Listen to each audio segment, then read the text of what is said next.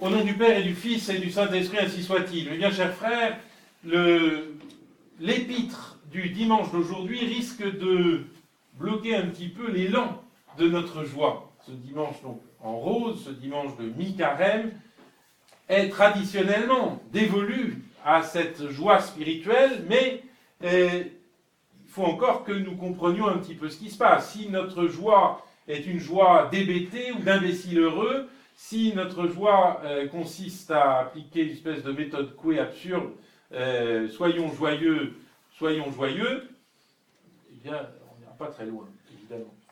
Alors, on va essayer de comprendre pourquoi ce texte de Saint Paul est vraiment fondamental. Ce texte de Saint Paul est extrêmement choquant quand on y réfléchit bien. Saint Paul distingue deux Jérusalem. La Jérusalem d'en haut et la Jérusalem actuelle. La Jérusalem euh, qui est la ville. Et il va, et c'est là où Saint Paul est extrêmement dur, mais l'épître aux Galates est certainement l'épître la plus audacieuse de Saint Paul. Pour vous donner un petit peu une image de cette audace, je dirais que Saint Paul n'hésite pas à comparer ici les Juifs aux Arabes. Euh, ce qui, évidemment, ne, fait plaisir à personne. Pourquoi? Parce qu'il leur dit le mont Sinaï est en Arabie. Là, effectivement, géographiquement, on peut y arriver, mais enfin, c'est un peu tiré par les cheveux. Et si on y réfléchit bien, alors il met Moïse entre parenthèses déjà, tout l'épisode quand même de la, loi de la fondation du peuple juif, il faut chercher maintenant quelle est, le, quelle est notre racine profondément commune. il remonte jusqu'à Abraham. Encore dit-il, Abraham eut deux femmes. La femme libre, mais vous vous souvenez que Abraham a quand même un peu attendu pour avoir ce fils de la promesse, Isaac, et il semblait que sa femme ne pouvait plus avoir d'enfant. Il a donc cru que la promesse de Dieu devrait se réaliser avec une autre femme, l'esclave, Agar. Et Dieu lui a dit, chasse l'esclave et son fils. Saint Paul, pharisien, fils de pharisien, pourtant, n'hésite pas à comparer, du point de vue de l'histoire du salut, le, le peuple juif à Agar, à son fils, Ismaël, et finalement à euh, ces Arabes, si vous voulez.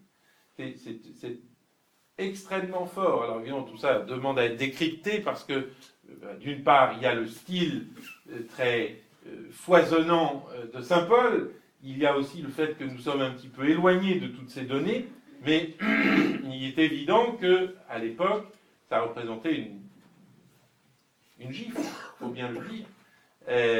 il y a donc cette cet esclave qui représente la loi. Pourquoi la loi est-elle un esclavage, me direz-vous? La loi a été donnée par Dieu, elle n'est pas un esclavage. Et certes, les dix paroles, les dix commandements, qu'on appelle le décalogue, demeurent et demeurera toujours. C'est la loi donnée à Moïse, elle ne change pas. Mais souvenez-vous, dans l'évangile de Saint Matthieu, au chapitre 15, Jésus va jusqu'à dire, vous avez annulé la parole de Dieu avec vos traditions. Vous avez annulé la parole de Dieu, les dix paroles, le décalogue, les commandements, en les enfermant dans une gangue d'observances qui n'en finissent plus. Et ainsi, notre Seigneur entend bien distinguer cette loi qu'il n'est pas venu abolir mais accomplir, cette loi dont pas un, un iota pas un petit trait ne passera, les dix commandements de Dieu, et puis toute la gangue des observances qui, elles, sont des traditions humaines et non pas une loi de Dieu. Et tout cela doit disparaître, dit Jésus, avec une force terrible. Vous vous souvenez, ce n'est pas ce qui entre dans l'homme qui souille l'homme, mais ce qui sort de la bouche de l'homme et qui exprime les pensées impures ou les pensées mauvaises de l'homme. Voilà ce qui souille l'homme. Maintenant, que manger? Est-ce qu'il y a des, euh, des, animaux purs et impurs, des mets purs et impurs? Est-ce qu'il y a des rites de cache-route, tout ça, tout ça, euh, dit, Jésus euh, dans Saint Marc au chapitre 7, c'est fini. Et vous voyez que Saint Paul se trouve donc, si provocateur soit-il, si euh, extraordinairement désagréable se trouve-t-il, Saint Paul se trouve bien dans cette ligne de Jésus, dans cet enseignement de Jésus sur la loi. Il dit tout ça, c'est terminé. Dans Saint Paul, ça, donne, nous sommes libres de la liberté par laquelle le Christ nous a libérés. Et nous sommes les fils de la Jérusalem d'en haut, c'est elle notre mère. Pour quelqu'un qui a fait ses études à Jérusalem, comme Saint Paul, pour quelqu'un qui se définit comme pharisien, fils de pharisien, hébreu, fils d'hébreu, avouez qu'il y a une force terrible dans ces paroles. Alors quelle est cette liberté chrétienne? Est-ce que c'est juste une façon de parler? Est-ce que c'est une fleur de prédicateur? Oui, nous sommes libres, nous nous répétons ensemble que nous sommes libres, et très bien, nous ne sommes pas libres du tout. Nous ne sommes pas libres du tout parce que nous savons bien que d'une certaine façon, la loi de Dieu, telle que le Christ nous l'enseigne, est plus dure que la loi de Moïse. On vous a dit, moi je vous dis.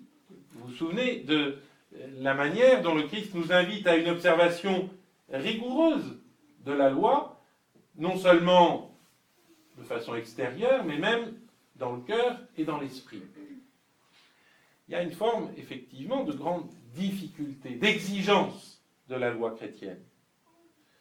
il faut bien reconnaître qu'aujourd'hui, si l'antichristianisme est si répandu, si la christianophobie se développe, c'est bien, sans doute, en partie, à cause de cette austérité de la loi chrétienne. Alors, vous allez me dire, si cette loi est si austère, si difficile, et si euh, en même temps nous devons répéter que nous sommes libres, il y a une contradiction. Est-ce que nous sommes libres ou pas? Quelle est cette liberté? Alors cette liberté n'est évidemment pas la licence. Cette liberté n'est pas euh, la capacité à faire n'importe quoi, n'importe où, avec n'importe qui, n'importe quand, bien entendu. Mais euh, cette liberté est néanmoins réelle. Ce n'est pas parce que cette liberté n'est pas la licence, ce n'est pas parce que l'Église n'est pas l'abbaye de Thélème, avec la fameuse devise, vous savez, de Rabelais, fait ce que voudra, que euh, pour autant, la liberté par laquelle le Christ nous a libérés n'existe pas. Quelle est cette liberté? Eh bien, cette liberté, je crois, c'est avant tout la responsabilité de nous-mêmes. Nous sommes renvoyés chacun à la responsabilité de notre propre vie. C'est nous qui apportons, et chacun d'entre nous, notre propre sacrifice intérieur. Personne ne peut le faire à notre place, et je dirais, la communauté chrétienne ne, ne, tourne ainsi jamais à un communautarisme, si vous voulez. Il ne s'agit pas de faire comme les autres, il ne s'agit pas de euh, jeûner comme les autres, par exemple, pour prendre un exemple de carême. Hein. Quand tu jeûnes, dit Jésus, parfume-toi la tête et fais en sorte qu'on ne voit pas ton jeûne. Car le Père qui est dans le secret le voit lui, et c'est lui qui est ta récompense. Voilà, il faut donc que, je prends cet exemple du jeûne, mais vous pouvez reprendre tous les exemples que vous voulez, c'est la parabole des talents, hein, fondamentalement. Vous avez reçu un capital vie et vous en êtes responsable chacun. Et chacun est responsable de la fructification de ces talents. Chacun est responsable des pénitences qu'il entreprend et il vaut mieux moins, mais de façon libre et personnelle, que plus pour faire comme les autres. Je, simplifie peut-être excessivement, mais c'est ça le fond de la liberté chrétienne. Cette liberté est donc bien une réalité, mais peut-être une réalité qui pèse trop lourd sur nos épaules. Comment est-ce que nous pouvons vivre cette liberté chrétienne, cette exigence personnelle qui ne regarde que nous? Est-ce que nous sommes capables de cela?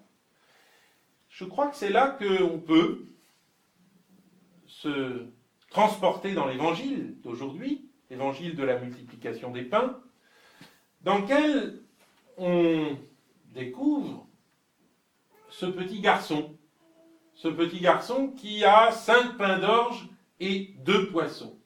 Moi, j'ai toujours pensé que ce petit garçon symbolise chaque chrétien et chaque chrétienne apportant son sacrifice, ce qu'il peut.